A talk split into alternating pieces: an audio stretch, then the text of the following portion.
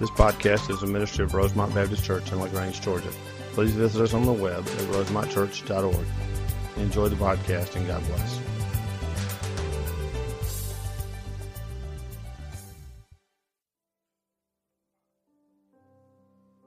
Well, I want you to look around. We're quickly running out of room out of here.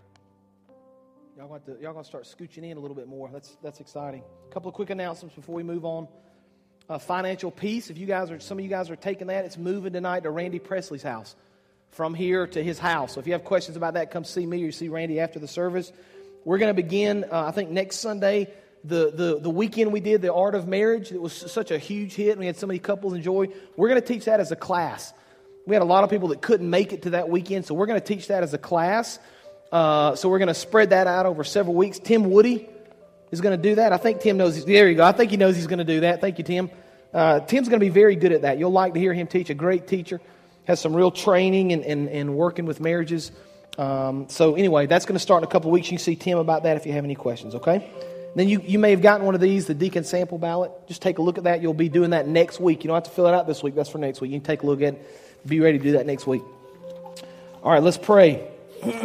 Father, we thank you for this morning, for all you've already done, and for all you're going to continue to do, Lord. I thank you for an incredible time of worship as we just focus our hearts and our minds on you, Lord, and all you've done for us and all you've given us and your hope and your mercy and your grace, Father. I pray for this time of study that you would open up the Word of God so that our minds can understand it. You would give us clarity, Father. Help me to rightly divide the Word of truth.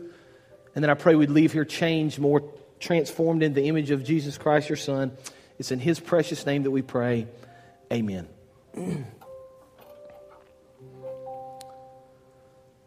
Well, you may have had the opportunity this week, with, with it being the anniversary of the September 11th attacks, to see and remember 11 years ago that tragic event, September the 11th, 2001. I had the opportunity this week as I was doing some of my research to do a little study, and, and, and I was just kind of drawn again to that day.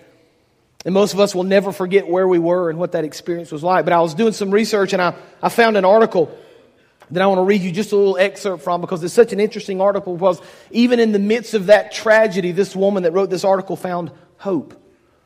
And so this article is about a lady that lives in New York City and and she'd actually gone to work the mornings of the attack and she explains just the, the, the, the, chaos and the turmoil and how she had to get outside the city. And we pick up the article when she finally arrived home back with her husband tom. I want to read just a portion of this article to you on september the 11th from 2001 she said when we finally made it home tom and i pulled my father's flag the flag that had covered dad's casket when he died out from the darkness of the closet and we hung it over our front door Across the street and next door, our neighbors had put out their flags too. As I stood looking at that flag, I remembered how, as a teenager, my father's patriotism had embarrassed me. At the high school football games, I wanted to hide when he placed his right hand over his heart and lustily bellowed out every word of the Star Spangled Banner. Back then, my father's old fashioned, unapologetic patriotism seemed not only corny but irrelevant. Forged by the fires of adversity and sacrifice, his patriotism was the birthright of a different generation, the greatest generation. Surely something that could never burn in my privileged baby boomer's heart until now. The two towers were not all that fell on that awful day. If only for a moment, all that was trivial about everyday American life fell away too. The culture of celebrity, partisan politics, irony, all were unmasked as the cheap shallow, frivolous impostors that they are. Rising out of the ruins, all that remained standing were the important things freedom, friends, family, and faith. Essential and enduring, they offered meaning and hope to a nation and people suffering incalculable heartache and loss. Now, I thought, is the time to say, I love you. Now is the time to say, I'm sorry. Now is the time to say thank you. Now is the time to make peace with God. Now is the time. Tomorrow may be too late. On September the 11th, 2001, it was all so clear. You know, I don't think any of us will ever forget that day and that moment. And I'll, I'll never forget coming to church that night. Many of you will remember we did a prayer service the night of September the 11th, 2001. And this place was just packed with people. And I'll never forget, I knelt right over here right at this altar, and I just laid myself upon the altar as so many other people did, and I just wept. And I prayed for God's mercy, and I prayed for God's love, and I prayed for God's grace, but above all things, I prayed for God's hope. You see, sometimes we don't understand that without the dark backdrop of the night sky, we don't see the stars quite so brilliantly. And sometimes it's against a, a canvas of despair that hope shines brightest. And I love this article because this woman understood the essence of everything they had experienced. And even in the midst of that turmoil and that tragedy, she saw hope. And I thought it was so interesting because this morning, as we continue our study of the great story in our passage of Scripture this morning, we're going to see for the first time in history in Genesis chapter 3, in the midst of terrible tragedy, in the midst of terrible sin, in the midst of terrible evil, we're going to see for the first time the dawning of hope in Genesis chapter 3. So if you have your Bibles, I want you to open there. Genesis chapter 3. Now, I began a sermon series last week entitled, you can put that title screen back up for a second. I started a sermon series last week entitled The Great Story. And I made the argument last week, and I'm going to continue to make the argument throughout the pages of Scripture, even though there are a lot of individual stories that we can learn a lot from. If we back up from the picture of Scripture, there's one great story. And there's a thread that runs from the beginning of the Old Testament all the way through the pages of Scripture to the end of the New Testament. And it's a thread of God's plan for redemption. It's a, it's a story of God's plan to right the wrong. It's a story of God's plan to buy back a lost and dying world. But ultimately, the great story is God's plan to save his people through Jesus Christ. That is the great story of the Bible. And so last week we took a look at Genesis 1 and we saw the creation of everything, the heavens and the earth, and how it was good and how it was perfect. And now we're going to move this morning into Genesis chapter 3, and I want to go ahead and give you a heads up. In Genesis chapter 3, everything is going to change. John MacArthur said this about Genesis chapter 3. He said it may be the most important chapter in the Bible. He said it's the third chapter of Genesis which defines for us why the world is the way it is. It defines for us the problem of a fallen civilization, of a fallen society, of fallen humanity, and a fallen universe. Not to understand the third chapter of Genesis is not to understand anything about the reality of the world in which we live and the people who are a part of it. See, in Genesis chapter 3, we're going to see this incredible story of sinfulness and despair and the fall of man. But in the midst of this tragedy, we're going to see for the very first time the dawning of hope. So let's take a look at Genesis chapter 3, beginning in verse 1 this morning. Genesis chapter 3, verse 1. Now the serpent was more crafty than any of the wild animals the Lord God had made. And he, this is the serpent, said to the woman, we studied the woman last week, right? Genesis 1 and 2. He said to the woman, Did God really say you must not eat from the tree in the garden? And the woman said to the serpent, We may eat fruit from the trees in the garden, but God did say, you must not eat from the fruit of the tree that's in the middle of the garden, and you must not touch it, or you will surely die. Verse 4 You will not surely die, the serpent said to the woman. For God knows that when you eat of it, your eyes will be opened, and you will be like God, knowing good and evil. Now, we're going to stop there for a few minutes, and I want to draw your attention to something that I think is very interesting in Genesis chapter 3. We start in Genesis chapter 1, the creation, everything was good, everything was perfect. Now we're going to see in Genesis chapter 3 that three things are going to enter the picture.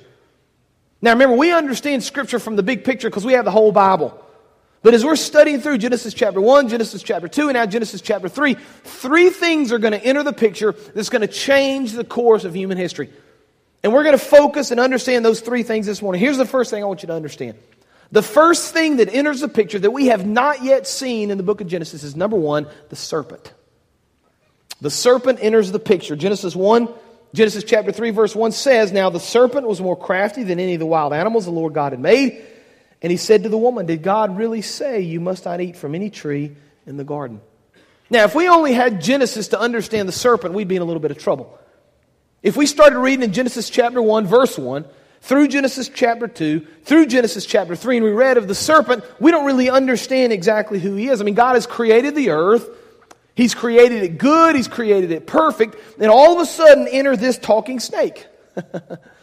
Now, it's kind of difficult for understand, us to understand exactly what this talking snake is. And if we only had Genesis to understand it, we'd be a little confused. But what we understand is as we begin to back out of Scripture a little bit, and we begin to understand the big picture, we begin to have a better understanding in other parts of Scripture of exactly who this serpent is. So if you want to write down in your notes Revelation chapter 12, 9, I want to read a couple of verses out of Revelation that's going to clue us in on exactly who this serpent is. Revelation chapter 12, verse 9 says this. I want you to listen. The great dragon was hurled down, that ancient serpent called the devil or Satan. Revelation chapter 20, verse 2. He seized the dragon, that ancient serpent who is the devil or Satan, and bound him for a thousand years. Now, we don't understand in Genesis chapter 3 exactly who the serpent is. But as we begin to look at other parts of Scripture, and especially the end times in the book of Revelation, we begin to see this picture that the devil is referred to as the ancient serpent. And so we begin to understand as we piece this together that in Genesis chapter 3, it wasn't just a talking snake, it was the devil himself. That's important for us to understand. Now, scholars have debated of exactly how this looked, what the serpent looked like, exactly how the serpent worked, and how Satan infiltrated. We, we don't know how all that works. But we know very clearly in Genesis chapter 3 that the serpent, which is Satan, for the very first time enters the picture. Now, he has this very interesting conversation with Eve. He slithers up to Eve, or maybe he walks up to Eve. The Bible doesn't say because after he's cursed, then he has to slither on the ground. Some scholars believe maybe he walked before this. We don't know. But he comes up to Eve and he begins to have this conversation with Eve. Now, here's the interesting thing about this conversation he has with Eve. He doesn't walk up to Eve and say, God is a liar. You don't need to listen to him. He doesn't say that. Instead, he uses deception and he uses trickery and he's very subtle in the things that he says. So he's not forthright in telling her that he doesn't believe in God, or he's not forthright in telling her that she should disobey God, but he, he begins to trick her and deceive her and move her in this direction of doing things that God called her not to do. Now, now we look at Eve and we think, how in the world? How could Eve allow the devil to come into her life and have this conversation with her and begin to trick her and deceive her? And we, we, we cast judgment upon Eve. How could she be so naive? How could she be so dumb? And then we look at ourselves and we see the same thing. We see the devil work his way into our lives very subtly. He never makes sin look terrible and evil, does he? He makes it look beautiful. He makes it look as if something we want to partake in. And as we begin to have this conversation with the devil, right, we begin to think, well, maybe there are things in my life I could be doing differently. Maybe there's some things I'd like to partake in that I'm not partaking in now. And there are some things that would bring me pleasure and would make me happy. And the devil leads us very clearly into this idea of temptation and eventually into sin. Now I want you to look at Genesis chapter 3, verse 6. It's interesting here. They have this conversation, this back and forth. What can you eat? Can't eat of the tree. You will not surely die. Now look at verse 6. Genesis chapter 3, verse 6 says this When the woman saw that the fruit of the tree, by the way, the Bible doesn't say it's an apple. We think it's an apple. We say apple oftentimes. Our, pictures draw, our kids draw pictures of apples. That's fine. Nothing wrong with that, but the Bible just says a fruit. We don't know. When the woman saw that the fruit of the tree was good for food and pleasing to the eye and also desirable for gaining wisdom, she took some and ate it. She also gave some to her husband who was there with her, and he ate it. Now, there are three things I want you to notice in this sinful act of Eve. Now, you need to understand when this takes place, everything's going to change. I'm going to talk about that here in just a few minutes. But the serpent enters the picture. He has this conversation with Eve. He leads her into this point of temptation, and she notices three things about this fruit. I want you to notice them very quickly. Number one, it's good for food. Number two, it's pleasing to the eye. And number three, it's desirable for gaining wisdom. Here's what Eve says it's good for food. It's kind of the idea of the lust of the flesh. Man, if I ate that, I sure would enjoy it.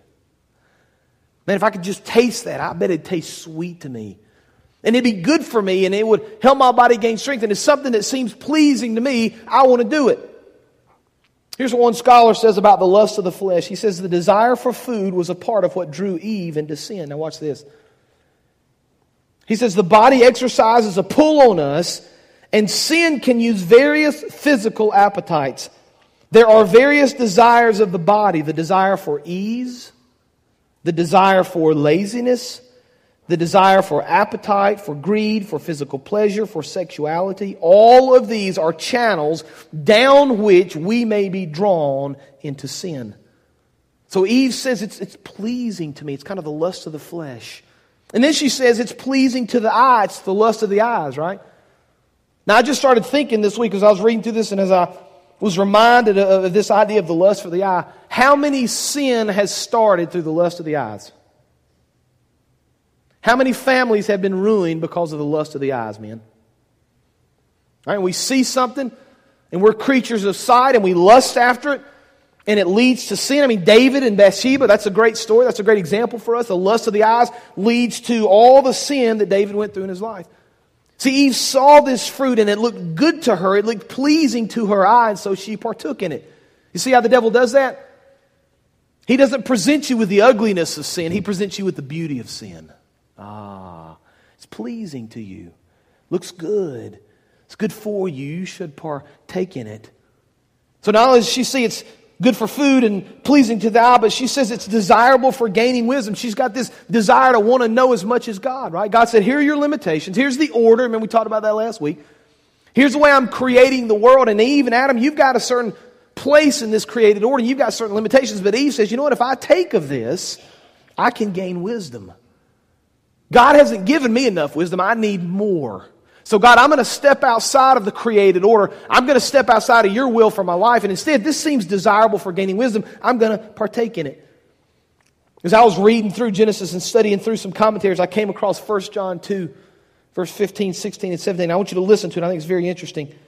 1 John 2, 15 says, Do not love the world or the things of the world. If anyone loves the world, the love of the Father is not in him. For all that is in the world, now listen, listen to the correspondence between 1 John in Genesis 3. For all that is in the world, the desires of the flesh, there it is, the desires of the eye, number two, and the pride of life, the idea of wanting to gain more wisdom, is not from the Father, but from the world. And the world is passing away along with its desires, but whoever does the will of God abides with God forever. You see, this idea of the temptation of sin, the lust of the eye and the lust of the flesh, and the desire to know more and to know more than God and gain wisdom, it's a lie the devil taught in Genesis chapter 3. You need to understand this. It's still the lie he's teaching today. And it's very subtle and he's very sneaky. And so we see the serpent enter this picture. And we see him to begin to tempt Eve and begin to lead her astray. And now look at Genesis chapter 3, verse 7. So she's taken of the fruit, she's eaten of the fruit, she's given some to her husband who was there. Now, Genesis chapter 3, verse 7 says this Then, now, after they had eaten of the fruit, then the eyes of both of them were opened. Now, that's not physically open, their eyes are already open physically, that's spiritually. They're aware of things now they were not aware of before. The eyes of them both were opened. And they realized they were naked, so they sewed fig leaves together and they made coverings for themselves. Now, here's the second entry point for us. We've already seen for the very first time that the serpent has entered the picture. We've never seen him before. It's the first time in Genesis chapter 3 we see him. Now, the second thing we notice, for the first time we've seen the serpent, the second thing that makes its entry into Genesis chapter 3 we've never seen before is sin. See that? The serpent enters the picture. The second thing that's never been around is sin. Now, Genesis chapter 3, verse 7 says, Their eyes were opened. They ate of this fruit, and sin enters the world. Now, I want you to understand something. If you're taking notes or whatever, you need to underline this verse. And maybe even out beside it, you need to write this. We cannot overemphasize the importance of this moment in history. We cannot overemphasize the moment in history. See, here's, here, here's the big picture God has created everything good, right? It's good. Genesis 1 and 2 is good and it's perfect. Genesis chapter 3, the serpent enters, sin enters, and from that moment forward, everything changes. The world we live in now that's full of sin and full of death and full of destruction is a direct relation to Genesis chapter 3. All the sin we deal with in our world and in our lives came into the world through Genesis chapter 3. Everything changed. Now you say, well, wait a minute now. I'm reading this passage of Scripture. I'm, looking at Genesis chapter 3. And the Bible says that Eve ate the fruit. She gave some to her husband. Their eyes were open. But how do you get this idea of sin? I mean, that's the eating an apple or a fruit and your eyes being opened and sin entering the world are, are, different ideas, Adam. How do you arrive at this point that there's sin? Well, there's a couple of reasons we do this. Number one, we're going to see later in Genesis chapter 3 that God had commanded them not to eat it. Because they ate it, they disobeyed God and He's going to punish them. That's sin. We see that. But from a bigger picture of Scripture, even than just that moment in the garden, Romans chapter 5, verse 12, I want you to listen to what it says. Romans chapter 5, verse 12 says, Therefore, just as sin entered the world through one man. Now hold that thought for a second, I'll come back to it. Just as sin entered the world through one man, and death through sin. See that? When sin entered the world, death also entered the world. And in this way, death came to all men because all sin. Now you say, wait a minute. You said that Eve partook of the fruit and the sin came to the world. Now you're telling me in Romans chapter 5 verse 12 that because Adam did this, sin entered the world through one man. Is it Adam or is it Eve? How did sin enter the world through Adam when Eve's the one that partook of the fruit? Now, we, this, is a, this is a whole nother topic for us. I don't have time to talk about this morning, but here's the bottom line for the men of this congregation. This is a very clear evidence. This is a very clear demonstration of your responsibility for your family. You see that? Eve partook of the fruit, but Adam bore the responsibility for the family. That's amazing, right? And the Bible says that Eve ate it and then gave it to her husband, but Romans chapter 5 verse 12 says that sin entered the world through one man. Here's the bottom line, man. You are called in responsibility for your family. You're to watch over your spouse and protect her. You're to keep her from sinfulness. You're to protect her from the temptations and the sinfulness of the world. That's your call. But because Adam was not able to do that, sin entered the world through him. Now, I want to define sin just for a second for you. Sometimes there's confusion about what sin is and what it looks like and how it manifests itself. Let me give you a biblical definition of sin very quickly. Sin is any failure to conform to the moral law of God. Sin is any failure to conform to the moral law of God. It's a failure to conform to God's teachings. Now, in Genesis chapter 3, God said, Don't eat from this tree. They ate from the tree. They failed to obey God. They failed to conform to his teaching. Therefore, it's sin. Now, here's what we think about sin oftentimes we think that sin is an action. If I do these things, then I'm sinful. And that is true. Certainly, there are actions that we can do that will lead to sin or that, in fact, are sin. There's a whole list of we could go through, but we need to take it a step farther than that. Because Christ explains to us when he's preaching the Sermon on the Mount, Matthew chapter 5, he explains to us that not only is the action a sin, but the thought and the attitude that lead to that action is sin. So here's what Christ says, Matthew chapter 5, verse 21. You have heard it said to the people long ago, do not murder. And anyone who murders will be subject to the judgment. But I tell you, these are the words of Christ, that anyone who is angry with his brother will be subject to judgment. See that? The anger is bad enough, but the idea and the thought of anger is the same. If you murder your brother, that's a sin. But if you have anger in your heart, that's also a sin. Genesis, um, excuse me, Matthew chapter 5, verse 27 and 28. Christ again, you have heard it said, do not commit adultery. But I tell you that anyone who looks at a woman lustfully has already committed adultery with her in his heart. See, the idea of adultery is sinful.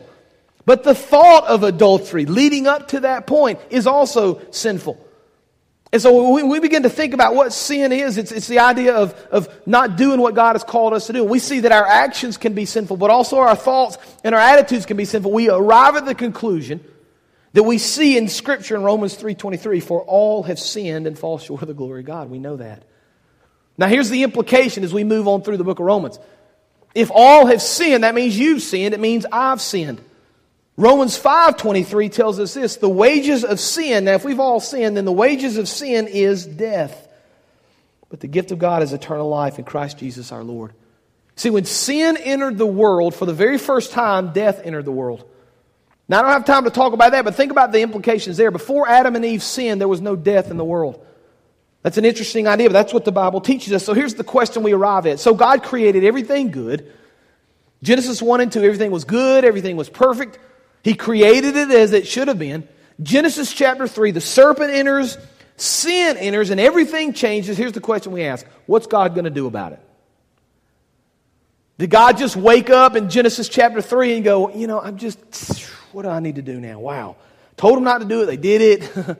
How am I going to fix this? Right? I mean, did God just wake up one morning and not know what to do? Well, of course he did, and we're going to see in just a minute what the scripture teaches about that. But here's what God's going to do about it God created it good, Adam and Eve sinned, he's going to punish them. In fact, if you were to continue to read through Genesis chapter 3, you're going to see that God is going to pass judgment. He's going to curse the snake, which we're going to look at here in just a second. He's going to curse the ground. He's going to punish Adam and Eve. And we're going to pick up this story in the middle of Genesis chapter 3. But before we do, I want you to understand something. This is kind of getting to the summit. We're kind of climbing up the hill now. The serpent has entered the world, sin has entered the world. God is going to curse the serpent, he's going to curse the ground, he's going to punish Adam, he's going to punish Eve. But before he does that now, before he punishes Adam and Eve in Genesis chapter 3, we're going to see this incredible picture of grace. All right, so Genesis chapter 3, verse 14. Now we're skipping a few verses here. Adam and Eve have sinned. God has gone to Adam. What have you done, Adam? Adam literally says, Eve made me do it. That's the blame game. We still do it today.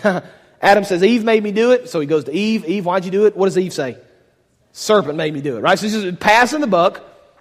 So now we get to Genesis chapter 3, verse 14. The Lord is now going to talk to the serpent about this. So God says, or the Lord God said to the serpent, because you have done this, again, because you led them into temptation, led them to sin. In fact, uh, uh, in certain parts of Scripture, he, the serpent here is called a murderer because he led them to sin, which is eventually going to lead to death. But God says to the serpent, Because you've done this, cursed are you above all the livestock and all the wild animals. You will crawl on your belly and you will eat dust all the days of your life. Now look at verse 15. This is, I think, the summit of Genesis chapter 3. It's the beginning of hope. Listen to what happens here. This is God still talking to the serpent. And I, this is God, will put enmity. That's a big word. Hostility, anger, animosity. I will put enmity between you, that's the serpent, and the woman. We know those two people, right? We know the woman, that's Eve. We know the serpent. God says, I'm going to put enmity between you and the woman, and between your offspring and hers. That's the offspring of Eve and the offspring of Satan. In other words, the people of God and the people of evil. See that? He will crush your head and you will strike his heel. Now, now who is he? Now we know that we know the woman, right? Enmity between you, that's serpent. We just studied him in Genesis 3. We know who he is now. We know who the woman is. We understand this idea of offspring, but all of a sudden God throws in this idea in Genesis chapter 3, verse 15 of he. Now we don't know who he is yet, do we? But here's what we notice as we begin to walk through this passage of scripture. We've seen the serpent enter, number one. We've never seen him before. Number two, sin has entered the world. We've never seen sin enter the world. And now, number three, I'm going to argue for the next few minutes that the third thing we know is for the first time in the history of the world, in Genesis chapter 3, verse 15, we see the entry of, number three, the Savior. We've seen the serpent, we've seen the sin, now we're going to see the Savior. Now, the Bible uses a very interesting word here enmity. Enmity means anger, hatred, animosity, but it's only used five times in the Old Testament. Five times. And every time, every time it's used, it's a personal animosity between individuals. You understand that? There's a personal anger or animosity between two individuals. Now, in Genesis chapter 3, verse 15, we have kind of three levels of animosity. We've got the animosity and the, the, the, the enmity between the woman and the serpent. That's the first level.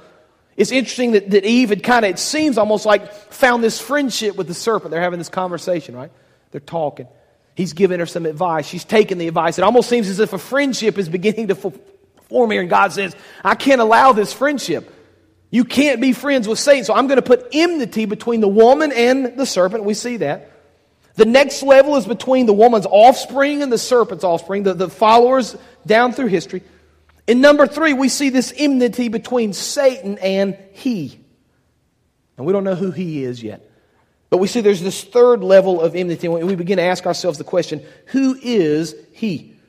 Now, scholars refer to this little section of Genesis 3 as the proto evangelium. It's a very funny sounding word, but here's what it means it's the first gospel, it's the first picture of hope and redemption through one person. Now, again, I talked last week about this idea of progressive revelation, the idea that in the Old Testament, a lot of things that we understand are veiled. We get a, a picture, but we're not really sure exactly what that picture is. We know that something's ahead, but we don't know exactly what that something is. We know something's coming in the future, but we don't know exactly what that is. But I want to argue for the next couple of minutes as I kind of wind this down this morning. Then, in the midst of this terrible situation, remember, sinfulness has entered the world, the serpent has entered the world, everything's going to change. In the middle of all this terrible tr- turmoil, in the middle of this sin, God's going to show His grace and He's going to offer hope to these people. So there are three things I want to give you very quickly as I try to finish up this morning. We don't know who He is, but there are three things we do know. Number one, He is a descendant of Adam and Eve, and He's going to be a man. We know that. We know that He's a descendant of Adam and Eve, and He's going to be a man. I will put enmity between you and the woman, between your offspring and hers, and he, speaking of the offspring, he will crush your head and you will strike his heel. Now, it's very interesting. If you were to read on through, flip over to Genesis 5 very quickly this morning. If you have your Bibles, I want to show you something that I think is just amazing. If you don't have it, I'm going to read it to you. But Genesis chapter 5, we see in the very beginning, already in Genesis chapter 5, that the people of earth, the people of the Old Testament, understand that God has cursed the ground, and they understand that something is coming ahead. There's this hope of a Savior. They don't know who He is. They don't know when He's going to arrive. They don't know exactly what He's going to do, but they know that He, at some point, is going to arrive. And so we read in Genesis chapter 5, verse 28 and 29. When Lamech, who is, that's Noah's father, when Lamech had lived 182 years, this is Genesis chapter 5 now, just a few chapters later, he fathered a son and he called him Noah. Now we know the story of Noah. Now here's what his dad said out of the ground that the Lord has cursed. You see that? Lamech understands that there's a curse on the ground, there's sin in the world.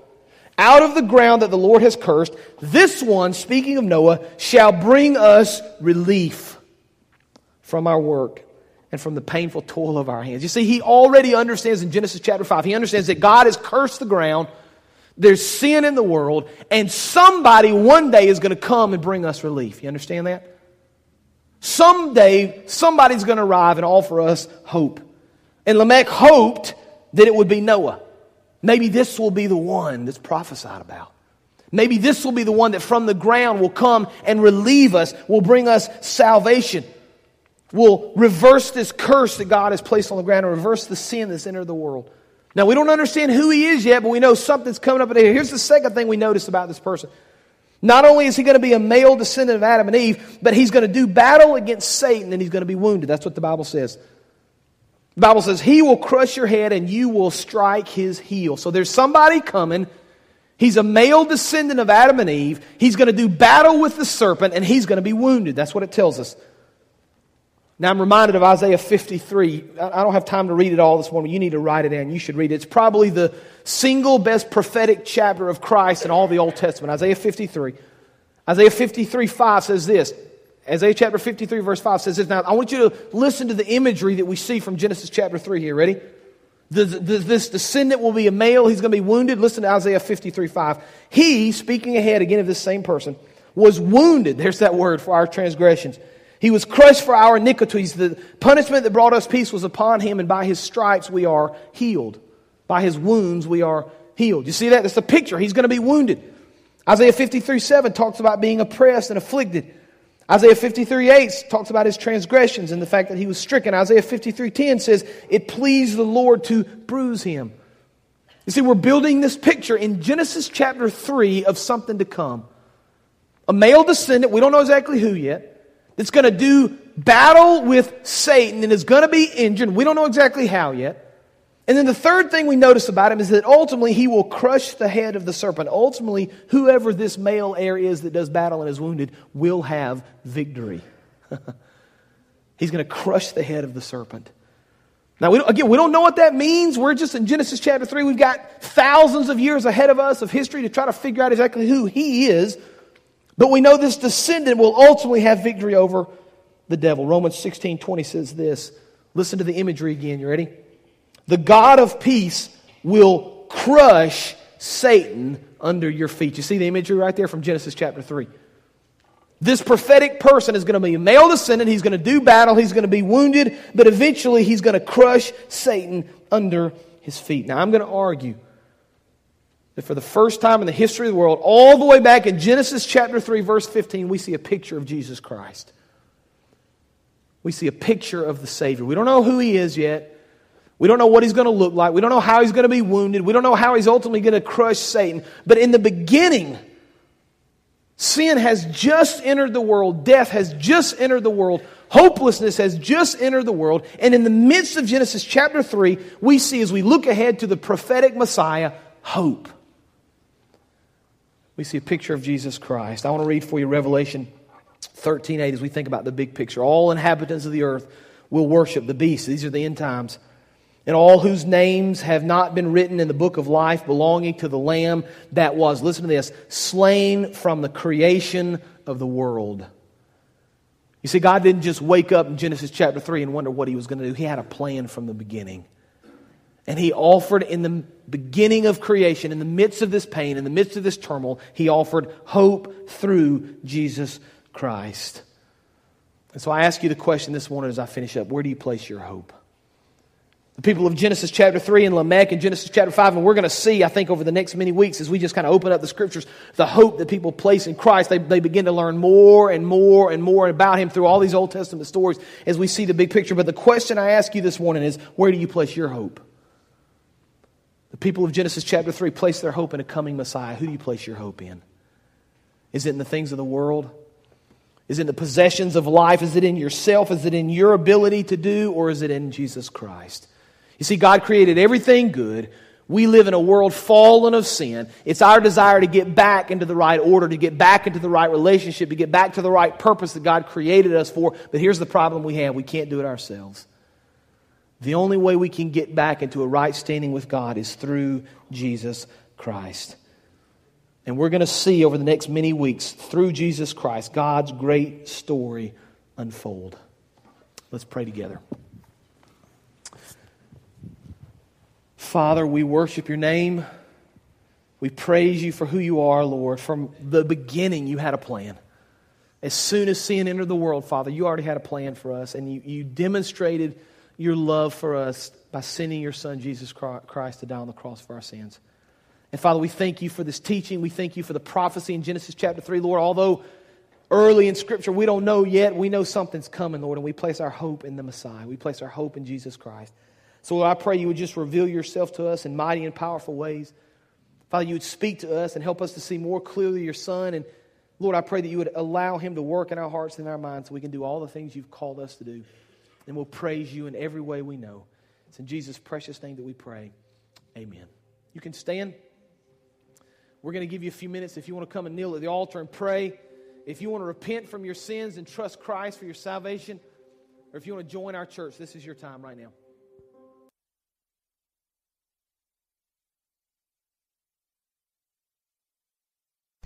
Thank you podcast. We invite you to visit our campus at 3794 Hamilton Road in LaGrange, Georgia, or visit us on the web at rosemontchurch.org. God bless.